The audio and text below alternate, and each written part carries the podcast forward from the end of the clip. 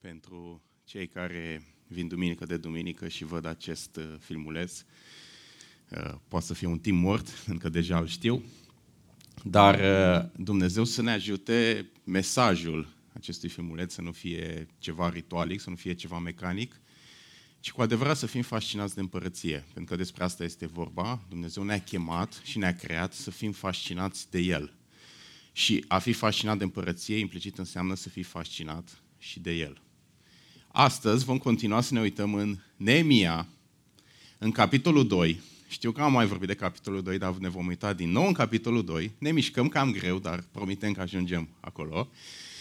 Dar ne vom uita în capitolul 2 sub un alt unghi. Și am să încep mesajul cu două din lucrurile poate preferate ale predicatorilor, dar mai puțin preferate din partea ascultătorilor, și anume niște date și termeni în ebraică.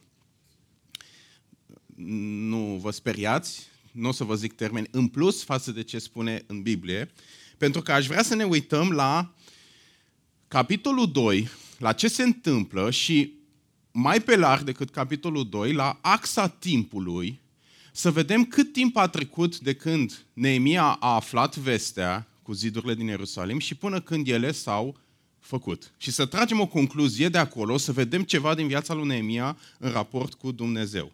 În primul rând, înainte să ne uităm în capitolul 2, vreau să vă citesc în capitolul 1, spune felul următor, un termen în ebraică, în luna Chisleu. Luna Chisleu, pentru a înțelege, este undeva între jumătatea lui noiembrie, calendarul nostru, și jumătatea lui decembrie. Deci 15 noiembrie, 15 decembrie. Deci, în această perioadă, Neemia a aflat despre starea din Ierusalim. După ce a făcut el? S-a rugat. Cât timp s-a rugat? Până în luna Nisan. Pentru că în capitolul 2, în versetul 1, spune felul următor. În luna Nisan. Luna Nisan este undeva între jumătatea lui martie și jumătatea lui aprilie. Deci el s-a rugat undeva între 4 și 5 luni ca Dumnezeu să facă ceva. Și Dumnezeu să folosească și de el. Vedem că nu s-a grăbit, a așteptat cumva mâna lui Dumnezeu ca să lucreze și nu a forțat lucrurile. După asta a urmat călătoria spre Ierusalim. Pentru că după ce s-a rugat, timp de 4 sau 5 luni, Dumnezeu i-a dat trecere prin împărat, am zis data trecută, cum împăratul i-a zis ce ai pățit, ești trist, și el a zis uite de ce sunt trist, și împăratul i-a dat trecere, du-te și fă și îți dau și resurse. Și el s-a dus în Ierusalim. Acum pentru noi, să te duci în Ierusalim, gen iei avionul, o oră și cam aia e. Pentru ei nu era chiar așa. Călătoria aceasta dura undeva în vreo 3 sau 4 luni, depinde ce cal aveai, depinde ce bou aveai, depinde cum erai tu și așa mai departe. Și a durat și acest lucru 4 luni. După, acolo spune că a stat 3 zile, a analizat, a studiat, din nou nu s-a grăbit și a vrut să se asigure despre starea lucrurilor și după a început Dumnezeu să-l folosească concret să facă și în capitolul 6, în Neemia, în versetul 15, ne mai zice tot așa un termen în ebraică, chiar de obicei îl dăm skip, și este luna, zice că în luna Elul, zidul a fost isprăvit în a 25-a zi a lunii Elul, mai exact 52 de zile a durat să se construiască zidul. Ce înseamnă luna Elul? Înseamnă la jumătatea lui august și septembrie. Cât timp a durat de când Neemia a auzit din noiembrie-decembrie până în august-septembrie anul următor ca zidul să se facă? Undeva la vreo 10-11 luni. Atât a durat. Dar din acest timp, cât la sută credeți că el a făcut concret ceva? Mă refer slujbă fizică, slujire. Doar 52 de zile a făcut. Deci undeva la procentaj de 20%. Restul de 80% au fost momente în care aștepta ca Dumnezeu să-i dea undă verde sau momente în care el era limitat de situația în care se regăsea, călătoria spre Ierusalim. Ce concluzie putem să tragem noi de aici, având în vedere această lucrare pe care Dumnezeu dorea să o facă? De ce a durat 11 luni și nu 2 luni? O concluzie foarte simplă, e un adevăr care nu este doar în Neemia, ci este peste tot și este un adevăr foarte simplu, dar groaznic pentru noi, Și anume că Dumnezeu nu se grăbește. Dumnezeu nu se grăbește. Și acesta este și titlul mesajului meu. Când Dumnezeu nu se grăbește, ce se produce în tine? Ce are un om? Un om are răbdare. Și de aceea titlul mesajului meu este Răbdarea omului fascinat de împărăție. Și la asta aș vrea să ne uităm astăzi. La răbdarea lui Neemia. Dar nu răbdarea, că noi de obicei când ne gândim la răbdare, pe de-o parte că nu e un subiect des discutat, dar când noi ne gândim la răbdare, ne gândim la răbdare în raport cu oamenii. Dar de data aceasta aș vrea să ne uităm la răbdare în raport cu Dumnezeu, în relație cu Dumnezeu. Și să vedem că un om care este fascinat de împărăție va avea răbdare. De ce? Pentru că Dumnezeu nu se grăbește. Și fiecare dintre noi suntem diferiți. Unii sunt mai răbdători, din fire, alții sunt mai puțin răbdători. Și cel mai răbdător om de pe fața planetei va crede că Dumnezeu se mișcă lent. Pentru că timpul lui este diferit de timpul nostru. Și acest adevăr că Dumnezeu nu se grăbește, noi îl știm în teorie, îl acceptăm. Dar când vine vorba de viața noastră, când vine vorba de dorințele noastre, când vine vorba de slujirea noastră, adevărul este de multe ori teoretic. Pentru că noi exprimăm prin trăirea noastră, nu toți, dar unii, că nu avem răbdare și că nu acceptăm acest adevăr. De aceea, ca și data trecută, cum am zis că unii se pierd pe la 10 minute, dacă e să pleci cu ceva în dimineața aceasta, să pleci cu acest adevăr, că Dumnezeu nu se grăbește în viața ta și are tot dreptul să o facă. Și are tot dreptul să nu-ți spună de ce nu se grăbește. Dumnezeu nu este obligat să ne spună de ce nu face lucrurile când vrem noi să le facă. Deși poate uneori ne descoperă de ce, El nu este obligat. Are tot dreptul. De aceea, astăzi aș vrea să ne uităm la ideea aceasta unui om răbdător în raport cu Dumnezeu și aș vrea să despicăm, să zic așa, cuvântul acesta, ce înseamnă să fii răbdător în raport cu Dumnezeu, cum a fost Neemia, și aș vrea să ne uităm la trei lucruri care va însuși un om care are această calitate. Primul lucru, omul răbdător își va sincroniza viața cu timpul lui, nu invers. Sau dacă aș fi să ne uităm în contrast, un om nerăbdător în raport cu Dumnezeu îl va forța pe Dumnezeu în timpul lui. Va încerca să grăbească timpul lui Dumnezeu și să-l forțeze ca Dumnezeu să împlinească nevoile și dorințele acum. Hai să ne uităm un pic la Neemia. Neemia a auzit că starea zidurilor din Ierusalim era praf. L-a afectat instant acest lucru. Spune că a fost foarte trist. M-am așezat, am plâns și am jelit multe zile. A fost copleșit de emoție. Când ești copleșit de emoție, în funcție de intensitatea emoției, de cele mai multe ori, reacția ta va fi una emoțională. Și emoția niciodată nu are răbdare. Niciodată. Nu o să găsești o emoție care zice vin acum, dar tu reacționează peste jumătate de oră, nicio problemă. Întotdeauna emoția, cu cât este mai intensă, cu atât va genera o reacție și mai spontană. Și deși Neemia a fost copleșit de o emoție, copleșit de tristețe, copleșit de lucrul acesta că era afectat de situația, vedem că a reacționat contrar emoției.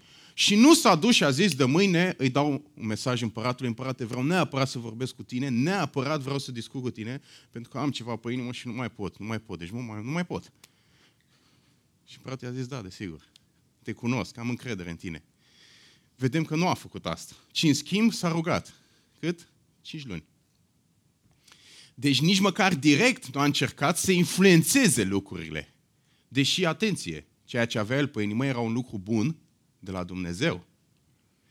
Și nici măcar n-a încercat direct, dar nici măcar indirect. La ce mă refer indirect?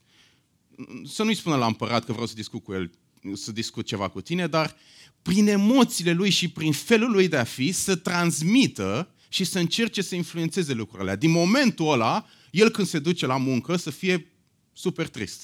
Să zică împăratul, ce ai împărate? situația asta cu zidurile mă afectează. Dacă ar fi ceva ce s-ar putea întâmpla, nu știu, poate ai tu, împărate, vreo idee. Subtil. Nici măcar subtil nu a încercat să influențeze, deși el se ruga, dacă vedem, e cumva contradictor. Adică tu te rogi ca Dumnezeu să-ți dea trecere înaintea împăratului, dar tu când te duci la împărat, tu ești vesel și flower power.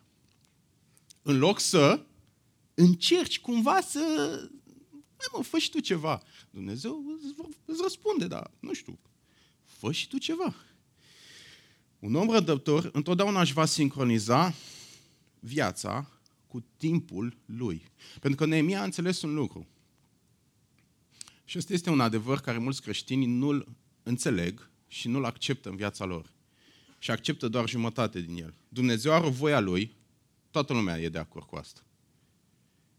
Dar următoarea exprimare, nu toți sunt de acord cu asta. Dar are și un timp al lui. Ce a spus Iisus Fecioarei Maria când a zis că nu mi-au vin? Femeie, ce am eu de-a face cu tine? Nu vreau. Nu mi-a venit încă ceasul. Dar îți dorești? Da. Dar nu mi-a venit încă ceasul. Vedem constant în Biblie că pentru Dumnezeu mai are o voie a Lui, dar are și un timp al Lui. Și ca și creștin, nu trebuie neapărat să ai o relație foarte apropiată cu Dumnezeu ca să-i cunoști voia. Trebuie să ai cunoștință. Acum, mă refer la nivel general. Dar ca să-i cunoști timpul, să te sincronizezi cu timpul Lui, fără relație, este imposibil.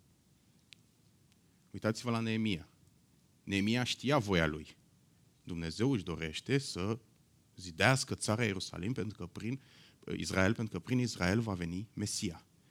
Dar a înțeles că Dumnezeu are și un timp și s-a sincronizat cu el. A căutat să se sincronizeze. Nu a forțat lucrurile nici direct și nici indirect. Tu cum ești la acest capitol? Îți sincronizezi viața cu timpul lui sau îl forțezi, încerci de fapt, să-l forțezi pe Dumnezeu în timpul meu. Totul sub o umbrelă spirituală. Frate, dar Domnul își dorește. Și vreau să dau câteva exemple ca să fie clar la ce mă refer. Dumnezeu are o voie ca toată lumea de aici nu doar să trăiască pentru ei, ci să trăiască și pentru alții. Dovada că noi trăim pentru El este că ne vom implica în viața altora. Și lucrul prin care se manifestă acesta este prin slujire, cum numim noi. Slujire, dedicare. Atât în biserică cât și în afara ei. Dumnezeu are timpul Lui cu privire la slujirea ta. Dumnezeu a dat tuturor anumite daruri și anumite chemări și Lui nu-i pare rău de ce a dat. Fiecare de aici are potențial în mâinile Lui Dumnezeu. Dar Dumnezeu are timpul Lui. Când să slujești, cât de mult să slujești și unde să slujești. Și de multe ori noi, unii, forțează lucrurile. Și direct, ca unul care am acces la pagina de Facebook a bisericii, mai dau unii mesaje străini. Domnul să vă binecuvânteze, când vin în București am o ușă de cuvânt. Dacă este deschidere. Avem noi o ușă care poate face figuri, ne poate ajuta acolo. Direct, astea sunt exemple extreme în care oamenii direct se autoinvită la slujire. Poate chiar are dar. Poate chiar Dumnezeu vrea să-l folosească, dar o forțare a lucrurilor directe. În ceea ce privește slujirea, pentru că Dumnezeu are timpul Lui. Nu tu trebuie să te înalți, ci El te va înălța la timpul potrivit. Oamenii vor observa în tine darul și chemarea și Dumnezeu va lucra la timpul Lui. Așa cum a făcut și cu Neemia. Neemia nu s-a autoproclamat, eu sunt reformatorul și prin mine se va face. Și el a fost la dispoziția lui Dumnezeu, a urmat planul, s-a sincronizat cu el și Dumnezeu l-a ridicat și l-a înălțat. Dar cred că cei mai mulți creștini, când vine vorba de capitolul acesta al slujirea, ei nu o iau înaintea lui Dumnezeu direct, pentru că este evident, ci de multe ori iau înaintea lui Dumnezeu indirect, subtil. subtil, așa cum am zis, prin emoții, prin modul de a fi, încearcă să-și crească un drum dacă nu slujesc, fie dacă slujesc, încearcă cumva prin emoțiile lor și prin mijloacele lor să capete ceea ce poate Dumnezeu spune că nu e timpul. Ca să vă dau un exemplu, poate amuzant. Dacă mai vine cineva și spune ce frumos e la voi echipa de laudă și închinare. Da, mulțumim. Și eu cânt. Nu te-am întrebat. Dar de ce a spus asta? A, nu, așa, aiure. Știi? În conversație s-a strecurat această informație. Atenție! Poate omul are o chemare. Dar oare astea nu sunt elemente prin care, ca și persoană, poți influența și poate că dai de oameni care nu cunosc acest lucru de sincronizare cu timpul lui Dumnezeu și dau trecere. Pentru că mai important decât a face voia lui Dumnezeu este să te sincronizezi cu El. De aceea un om care nu are răbdare în raport cu Dumnezeu și nu îmbrățișează acest adevăr, des se va lupta cu propriile lui puteri să obțină ce își dorește. Asta îl va caracteriza. Atât în viața de slujire, cât și în viața personală. Și aici mă refer că Dumnezeu, în dreptul fiecăruia, dorește, dar nu e obligat, să ne împlinească anumite dorințe normale. Și aici mă refer să ai un partener dacă nu ești căsătorit, să-ți dea copii, să-ți dea o casă, mașină sau mai știu eu ce. Sunt lucruri care sunt, le-am spune, normale și naturale, dar Dumnezeu nu este obligat să o facă.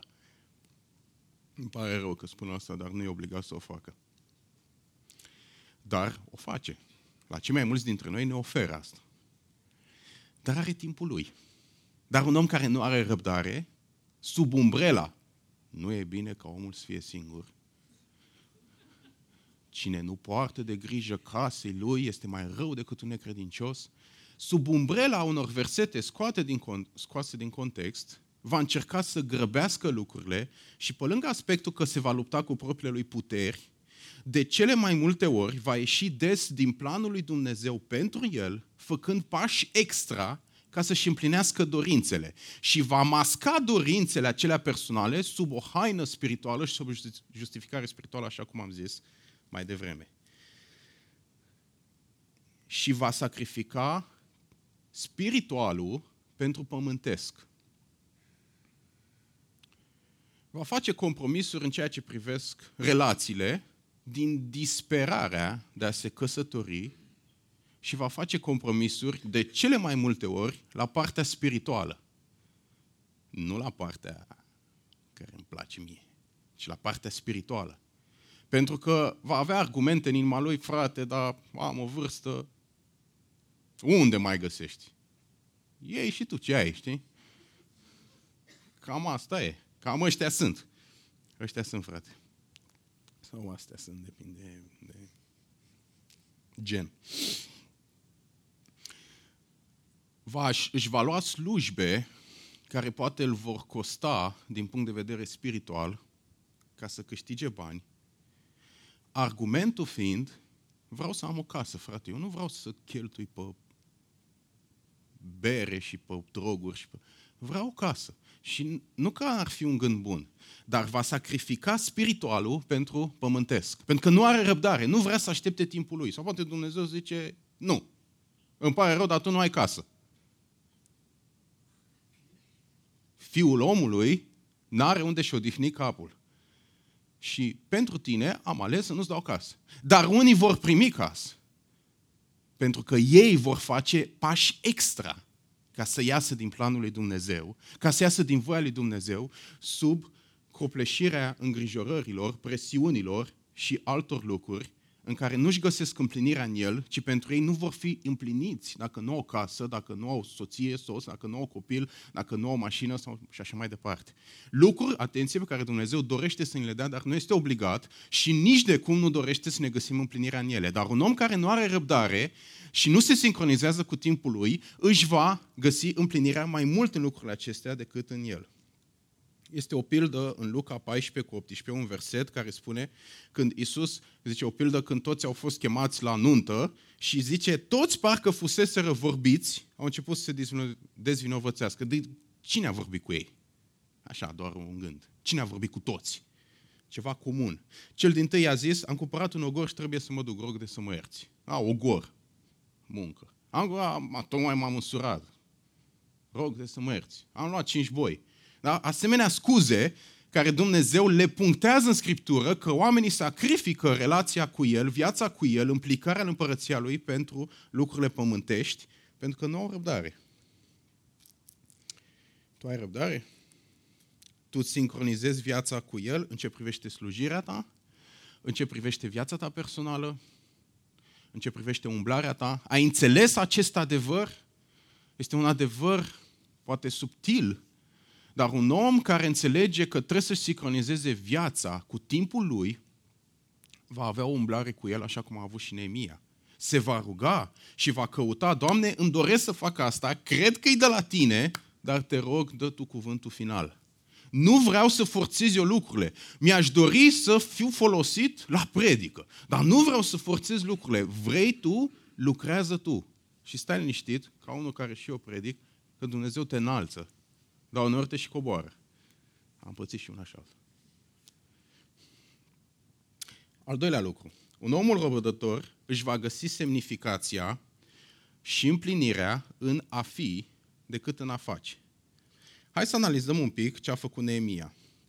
11 luni, din 11 luni, 52 de zile. Cred că e undeva la vreo lună și 22 de zile, depinde ce lună e.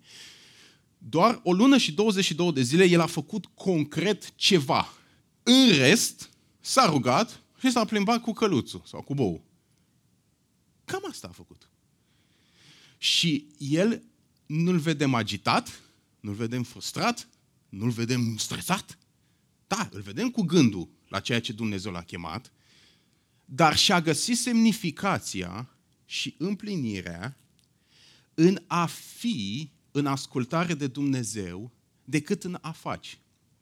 Un om care va avea răbdare în raport cu Dumnezeu își va găsi semnificația în ascultare de El, mai mult decât în a face. Ce spune Iisus? Tot ceea ce face Fiul, face pentru că vede pe Tatăl făcând. Și nimic din ceea ce face Tatăl, nici Fiul nu va face.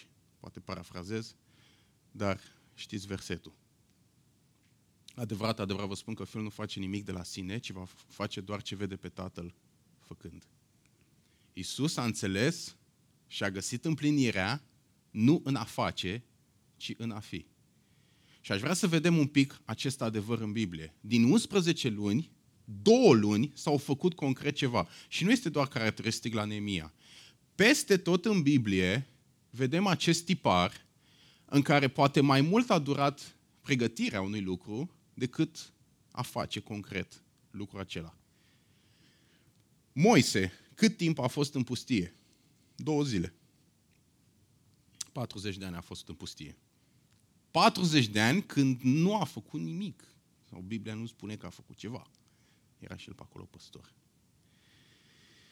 Iosif, de când a primit visul până când a ajuns al doilea după Faraon, cam 17 ani a trecut prin ce a trecut, fără să facă concret slujirea la care a fost chemat. David, după ce a fost uns împărat, cred că tot atât, vreo 17-20 de ani au trecut, până când el a fost împărat efectiv. Și Neemia la fel. Și Ezra la fel. Dacă vă aduceți aminte, a stat și a studiat legea. Și vedem acest tipar în care oamenii și-au găsit împlinirea și semnificația în a fi în ascultare de Dumnezeu, nu în a face. Nu au măsurat viața cu Dumnezeu în cât de mult faci, ci în cât de mult ești în ascultare cu El. Și acum ai putea argumenta și ai spune, păi frate, normal, că oamenii ăștia au trecut prin ce au trecut, prin perioada asta de așteptare, că nu erau pregătiți. Dumnezeu i-a chemat la lucrare foarte mare și aveau lucruri în viața lor care nu erau pregătiți. Fie aveau anumite slăbiciuni care trebuia să le învingă, uite, Moise l-a omorât pe ăla, păi trebuia să învețe blândețe și tot așa, și aveau slăbiciuni sau poate nu erau ei pregătiți spiritual trebuie să crească în cunoștință și în experiență și așa mai departe. Și așa este parțial. Pentru că ce te faci cu Iisus? Cât timp Iisus a slujit efectiv? 3 ani jumate. 3 ani jumate. 30 de ani, Biblia nu spune nimic despre el, decât că a fost supus părinților. Nu ai spune tu ca unul, bă, dar ce rosire, frate, de talent. 30 de ani, mă, să nu facă nimica. Dacă noi am fi fost contemporani cu el și am fi fost slujitori și l-am vedea și am ști ce potențial are, ce îmi spune? Bă, dar ești pasiv, frate, adică chiar așa nu faci și tu ceva. De ce? Pentru că Iisus a înțeles că el nu face, el nu-și măsoară impactul din ce face, ci din a fi în ascultare de el. 3 ani jumate a făcut când tatăl i-a zis că a făcut. Și aș vrea să spun un adevăr. Bine, poate e la extremă. Dacă Dumnezeu pe tine te cheamă toată viața doar să mături colțul din biserică de acolo, nu știu, doar aia te cheamă și tu doar aia faci, ai cel mai mare impact pe care îl vei avea vreodată. Pentru că ești în ascultare de el. Dar dacă faci ceva extra, tot ceea ce faci extra la ceea ce Dumnezeu nu te-a chemat, chiar dacă ai competențele necesare, chiar dacă am competențele necesare, chiar dacă aparent am impact, impactul va fi decât unul sufletesc, pământesc, dar nu spiritual. Pentru că Dumnezeu ne cheamă să ne găsim împlinirea în a fi în ascultare de el. Și oamenii care nu au acest adevăr însușit vor avea foarte des sentimentul de inutilitate atunci când nu fac ceva. Foarte des oamenii care nu înțeleg că adevărata împlinire și semnificație nu este în a face, ci în a fi în ascultare de Dumnezeu, când ei nu o să facă nimic, și atenție, și Dumnezeu le spune, nu că ei sunt pasivi, pentru că este și extrema cealaltă, dar când ei nu o să facă nimic, foarte des vor avea sentimentul de sunt degeaba și sunt inutil. Și vor vedea acel lucru ca un timp pierdut. Frate, am pierdut timpul. De-abia aștept să fac ceva concret, să realizez ceva. Eu vreau să spun un adevăr, dacă atunci când nu faci nimica, nu-ți găsești împlinirea în el și consider că e timp pierdut. Atenție, repet, când Dumnezeu te constrânge, nu când tu alegi. Pentru că, din păcate, sunt mulți care aleg asta, să nu fac, aștept timpul Domnului, de-aia nu fac nimic. Ci când Dumnezeu te constrânge, când vei începe să faci, din punct de vedere spiritual, și acela va fi timp irosit, pentru că șansele sunt foarte mari să faci pentru tine și nu pentru el. Pentru că tu când erai fără nimica, nu-ți găseai împlinirea în el, când vei face, îți vei găsi împlinirea în slujire și nu în el. Și Hristos a înțeles acest lucru. Și un om care nu este răbdător în acest aspect și nu își va găsi împlinirea, semnificația în el, va avea foarte des sentimentul de inutilitate când nu va face ceva, dar va mai avea câteva lucruri. Frustrare. De ce frustrare? Păi când nu faci, ești frustrat. De-abia aștept să fac și eu ceva, nu știu. Frustrare. Și când faci, ești frustrat pentru că nu iese cum vrei tu să iasă. Pentru că tu îți măsori impactul și succesul în slujire, și eu măsor dacă mă confrunt cu așa ceva, după slujire și nu după ascultare de el. Epuizare. De ce epuizare? Pentru că automat că dacă succesul este direct proporțional cu cât de multe lucruri faci, hai să facem cât mai multe. Și astfel vei da în epuizare. Dezamăgire. De ce dezamăgire? Pentru că tu tragi și alții nu trag. Și vei lua lucrurile personal. În slujirea pe care o vei face, în implicarea pe care o vei avea, o vei lua personal când altul nu va trage cu aceeași energie pe care o tragi tu. Nu se va implica cu aceeași dorință de implicare așa cum tu o faci. Pentru că tu ții împlinirea din slujire, pentru că tu măsori succesul spiritual după câte faci, când vei vedea unul care nu face. Acum nu spun că sunt unii care nu fac și nu e bine că nu fac. Dar tu o vei lua personal. Există acea tristețe de la Dumnezeu în care ești trist, că sunt anumite zone în care mai e de lucru, dar când e deja mai mult decât tristețe și tu o iei personal, ca și cum tu ești jignit și tu ești dezamăgit, Deja vorbim de un om care nu-și găsește împlinirea în a asculta de el, ci își găsește împlinirea în ceea ce faci. Și probleme relaționale. De ce probleme relaționale? Pentru că des vei sacrifica relațiile pentru a avea eficiență. Ca un om disperat după muncă, care vrea să iasă bine totul, vei sacrifica relațiile și te vei purta urât cu colegii tăi de muncă, în ghilimele, da? Pentru ca să iasă bine. Pentru că dacă nu iese bine, nu e impact. Și dacă nu e impact, am făcut degeaba. Pe când, vreau să vă zic un adevăr pe care mie mi-a trebuit mult timp să-l înțeleg și nu spun că îmi place, uneori Dumnezeu te va pune să slujești, să faci un lucru în care El știe dinainte că nu o să aibă niciun impact. Dar El te pune să faci acel lucru tocmai ca tu să fii crescut. Uneori Dumnezeu te va pune să te folosi pe tine, poate să vorbești cuiva, de evangelizare, de ucenicizare, și Dumnezeu știe că acea persoană o să primească. Dar te va pune. Păi de ce te pune? Tocmai ca tu să crești și la următoarea persoană să ai impact. Noi privim altfel lucrurile. Am vorbit degeaba. Ce rost mai are? Am vorbit la 5, nu mai vorbești la al 6-lea. Și vorbesc de orice slujire, evangelizare, ucenicizare, implicare, orice. Acum, mai e și cealaltă variantă în care Dumnezeu te va pune și te va folosi într-un domeniu, într-o relație cu o persoană și nu vei vedea tu impact, dar va fi impact. Și aici este nevoie de încredere în El. Și vreau să vă dau o experiență personală. Bunica mea, care nu este creștină și este singura în viață, când m-am pocăit, acum, nu știu, 11 ani, 12 ani, nici mai țin minte, trebuie să mă gândesc câți ani am. 15 ani. Acum 15 ani, când m-am pocăit, am avut eu o cărticică, cum să-L cunoști pe Iisus, nici nu mai știu, sincer. Și am dat atunci, am spus și Evanghelia și am dat acea cărticică. Și ea a zis, mamaie, lasă-mă în pace că eu nu văd. Și nu am să citesc și blestema să fie cine te-a pocăit pe tine. Și, automat că, zic, bă, o fi fost în zadar. Da, mă rog, am făcut. Acum m-am dus la ea să-l vadă și ea pe copilul meu. Și zic, mamaie, nu mai e mult și na, știi, nu mai e mult. Uneori trebuie să le zici oamenilor. Nu le-am zis în modul ăsta, dar nu i-am zis. Dar în fine, ideea e că am avut o discuție cu ea și mi-a zis că ea citește cărticica mea. Zic, ce cărticică? Aia de mi-ai dat-o tu cu Iisus, o citesc în fiecare zi și vreau să fiu pregătită să mă întâlnesc cu El. Dintr-o dată i-a venit vederea, pe 15 ani. La unii regrese, la ei progrese, știi? Cu cât te apropii de moarte, îți vine și vederea. Sau poate a venit dorința. Dar impactul eu nu l-am văzut atunci. Dar uite că a fost. Și uneori Dumnezeu te folosește și în modul ăsta, dar uneori poate nu e deloc impact. Dar te crește pe tine, pentru că la următorul vei avea și mai mult curaj să spui Evanghelia sau să vorbești.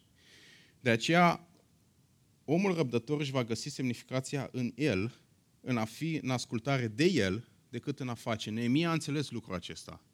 Nu s-a agitat, nu a fost frustrat, ci a continuat să rămână în ascultare de el și să aștepte timpul lui și el era foarte fericit pe boul lui sau pe cal, ce-o fi fost, când se ducea spre Ierusalim. Era foarte fericit și liniștit, pentru că acolo e locul în care Dumnezeu mă vrea acum.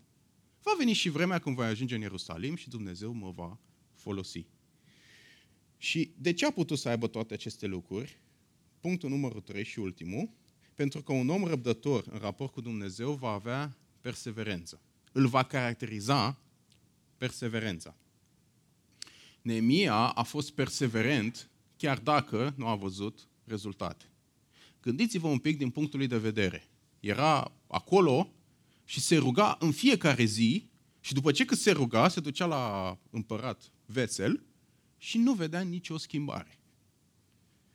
Nu putea să zică, bă, poate că e dorința mea, frate, să fac asta și poate nu-i de la Domnul. Dacă era de la Domnul, Domnul dădea trecere. Și vedem că el s-a rugat până când Dumnezeu a răspuns. Și la astfel de lucruri Dumnezeu ne cheamă și pe noi, să fim perseverenți în voia Lui. Și Dumnezeu are câteva moduri care răspunde la rugăciune. Fie spune da, și ne place asta, fie spune Nu. Nu ne place asta. Fie spune nu acum, fie una din preferatele mele, îți schimbă inima încât nici să nu-ți mai dorești lucrul acela. Dar în rugăciune o faci.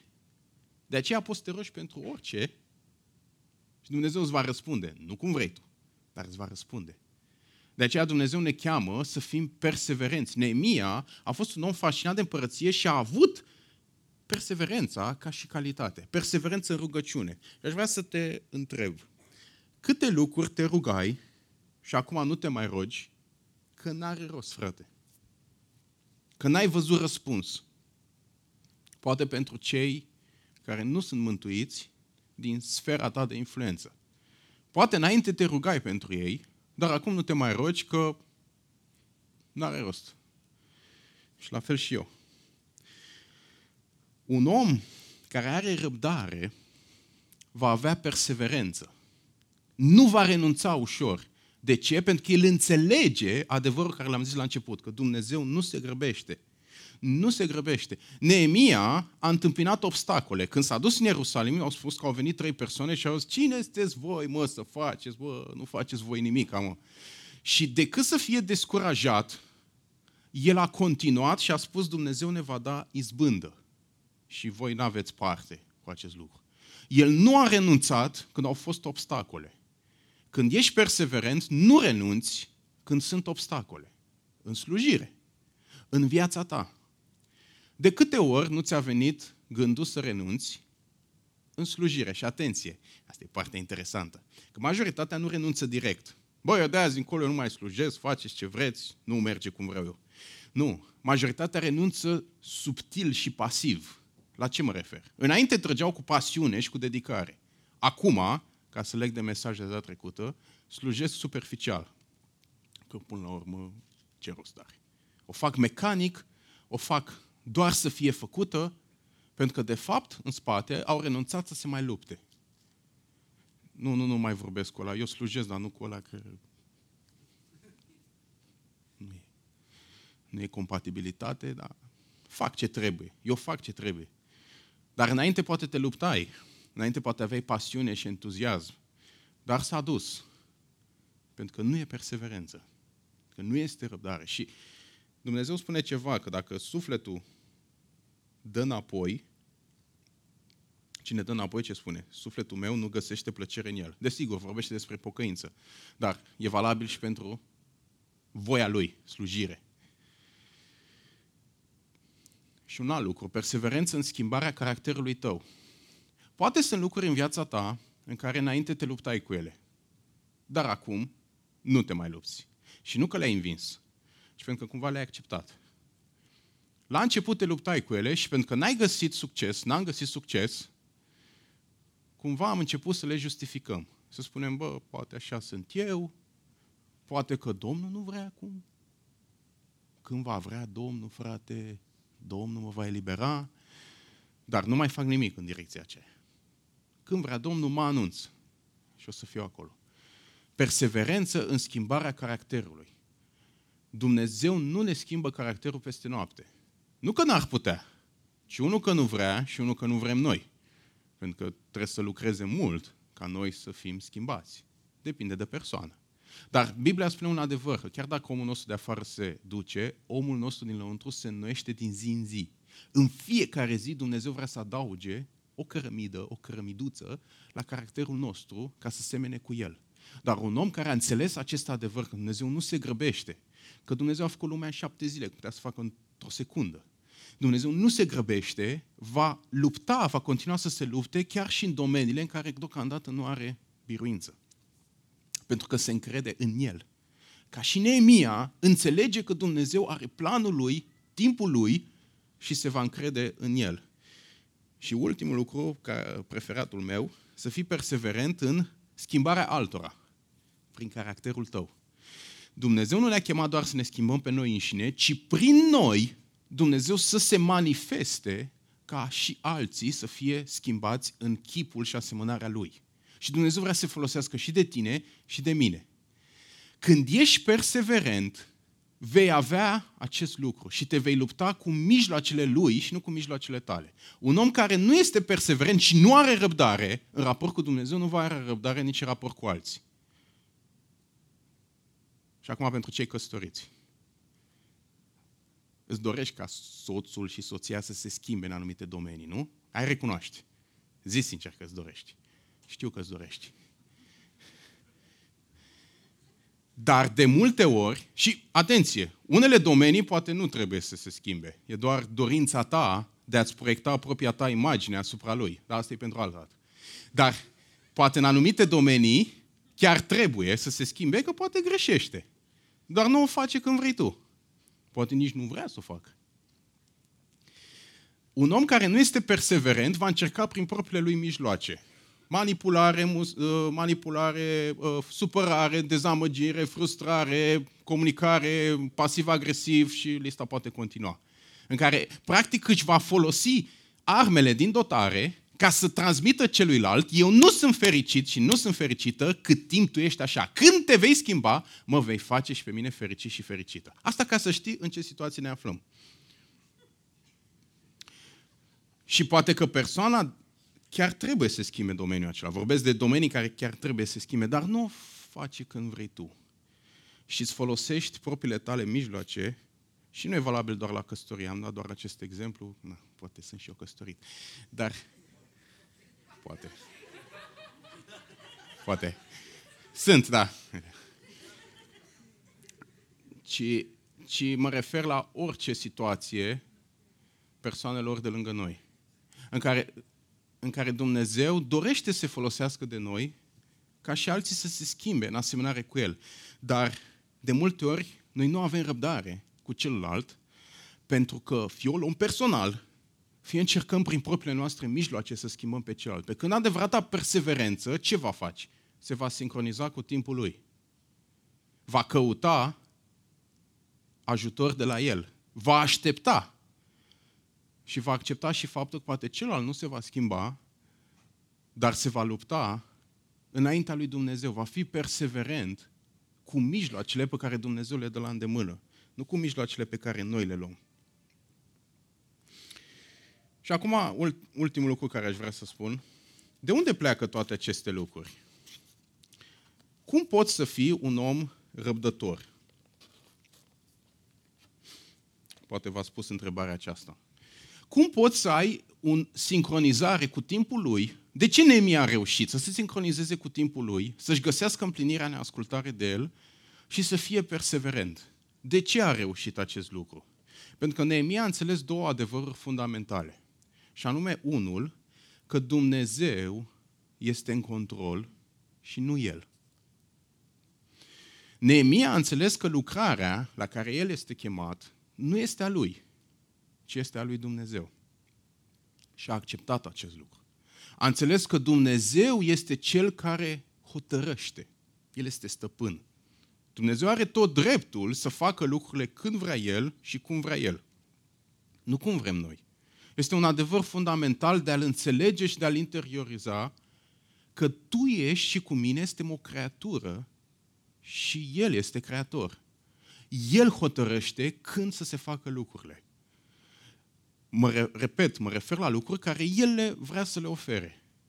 El hotărăște când să lucreze ca oamenii din jurul nostru să fie mântuiți. El hotărăște când să-i cerceteze. Da, oamenii hotărăsc dacă se răspundă sau nu, dar El hotărăște lucrul acesta.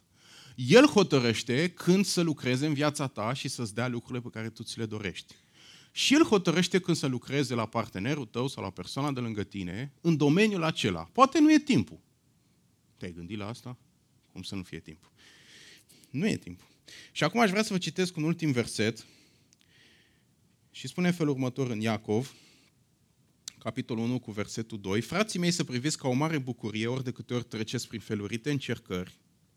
Uitați ce spune aici despre încercări.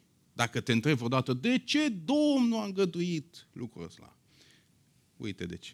Deoarece știți că încercarea credinței voastre dezvoltă în voi răbdare.